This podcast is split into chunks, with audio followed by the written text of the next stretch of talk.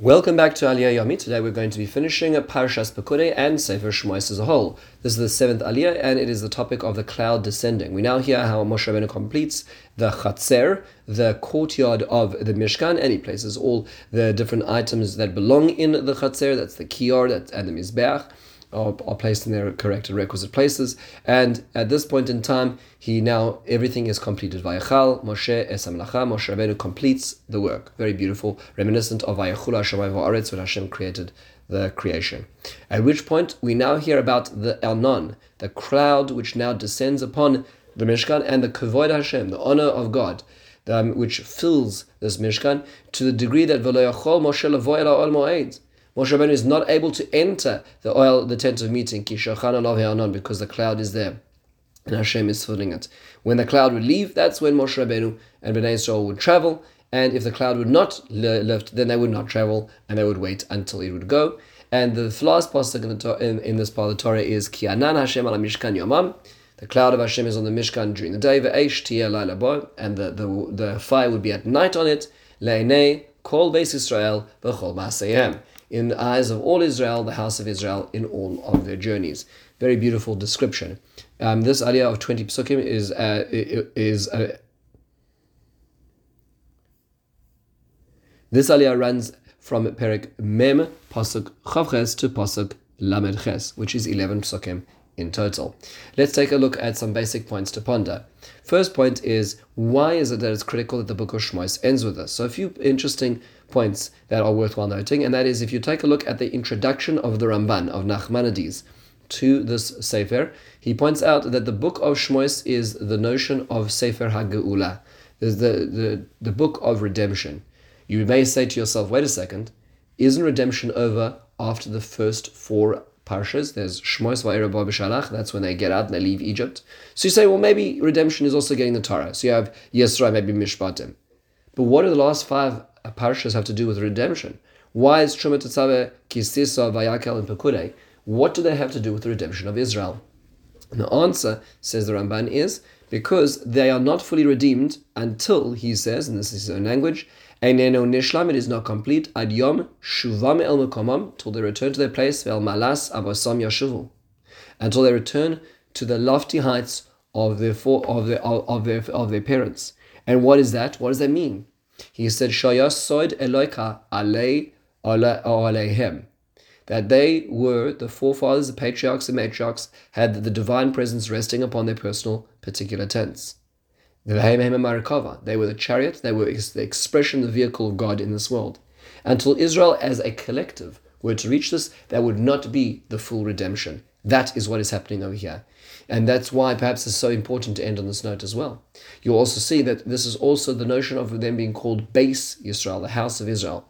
It should not be lost upon us that they've just created the base, Elohim, the house of God. They are now called the house of Israel. They're now being established as a nation, not just individuals, not just tribes.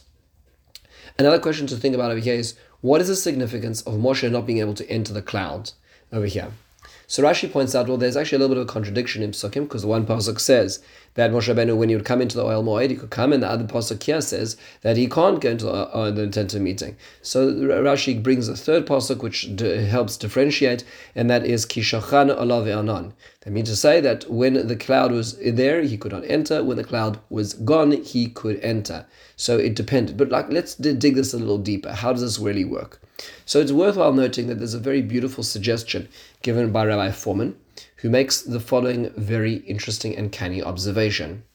He says, if you look at the Begadol in general, the structure of the parishes of Trumat uh, Kisisa, Vayakov, Pekuda, you'll notice that they form a general chiastic structure, which is a reflected butterfly pattern, A, B, C, B, A. So how does that work? On either either sides, Tzaveh and Vayachan Pekude describe the making of the Mishkan and the Bigdei HaKodesh. Then the Bigdei Kahuna. Then at the um, uh, if you move inwards, at the beginning of Pashas Kisisa, you have the mitzvah of Shabbos, and at the beginning of Vayakel, on the other end of Kisisa, you have the mitzvah of Shabbos. In between them, you have the Cheta Egel. So essentially, the pattern goes Mishkan Shabbos, then the sin of the Egel, Shabbos, the Mishkan again. Okay, so it's A B C B A. That's the pattern. But Rav Fohrman also noticed, noticed, noticed that uh, just after Shabbos and just before Shabbos, at the end, uh, at the beginning of Parashat Ki Sisa and the beginning of Vayakel, is also a word which occur, occurs only two times in all of Shmos. It's the same five letters and it appears in two different permutations. The one is Vayikahel. The nation gathered to sin. They gathered to, against Aaron to say, We need a God. That word is used again in the same five letters, just in a different permutation, just before the Shabbos command in Vayakel, which is Vayakhel. That's why the parsha is called Vayakel. And he gathered. So taking that we'll call mob mentality and bringing them together to do something creative. So there's obviously this, this pattern, but it's more than that. What you see over here is a very beautiful thing. Let's think about the Sinai experience. So Moshe Rabbeinu was on, on the Har Sinai. At that point in time, he was not able, he was able to enter into the cloud. Moshe Rabbeinu went up the mountain, and the Pasuk very clearly says that Moshe Rabbeinu was able to enter the cloud of Hashem.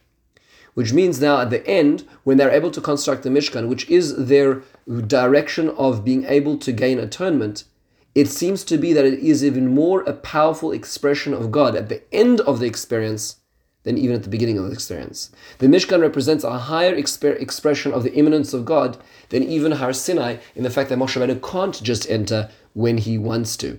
And therefore, the idea would be is that a people who had just committed the greatest sin ever imaginable, and yet becomes the resting place of God's presence in an encounter of such intensity that it even dwarfs the experience of Sinai. That means to say that this idea of this of the golden calf being atoned for Finally, the Mishkan is given extra credence by the fact that the Mishkan is seen as a more intense expression of Hashem's presence, so much so that Moshe Rabbeinu can't even enter like he was able to enter on Har Sinai. What a powerful way of understanding the general flow of the book of Shemos. Finally, one last point. You'll notice at the end of every parasha, there is a little note, at the, end, usually most chumashim, which describes how many psukim there are in that parasha, and then it will say as well a siman. A siman is a mnemonic, which is a, a, a word which has the same number of le- uh, has the, the the numeric value of that parsha, and by remembering that word, that mnemonic, you'll be able to remember how many words there are, how many psukim, how many verses there are in that parsha, and that's in all the parshas, except Parshas Pekudei does not have one. Why is it that Parshas Pekudei does not have one? So it is interesting that there is a suggestion which is made, which is I heard once from our Gladstein a number of years ago, that if you look in the old, old Chumashim, it used to say, Bli kol siman. And that is translated as without any siman, without any mnemonic. Because here's the interesting thing. Bli kol, the words without any, any, is actually the numeric value of the number of verses of psukim in our parsha, which is 92. There are 92 psukim in Parshas Pekudei. But over time, it was probably a printer's error in which the printer saw the word Bli Kol Siman, which means without any a mnemonic, with any, without any sign, and they completely left it out, thinking, well, we don't need to print that there's no sign, we'll just leave out that there's no sign without realizing that the word Bli Kol itself is the sign. Let's dig it deeper. Isn't it interesting, as we've been discussing, that Pekudei is the expression of the greatest amount of obedience over creativity? The golden calf representing too much creativity, and the Mishkan representing an overexpression of obedience and very precise work. And therefore, isn't it interesting that the mnemonic, the real mnemonic for Pashas Pekudei is Blikol, without anything, without so much of a sense of self, without so much of a sense of our own ideas, our own sensitivities and artistry. No, this is all dedicated to God. That's a very powerful perspective and a very fitting sign, a sign which could be overlooked because of the very nature of the sign itself. With this, we conclude Pashas Pekudei in the book of Shmois. Chazak, Chazak, V'nis Chazak.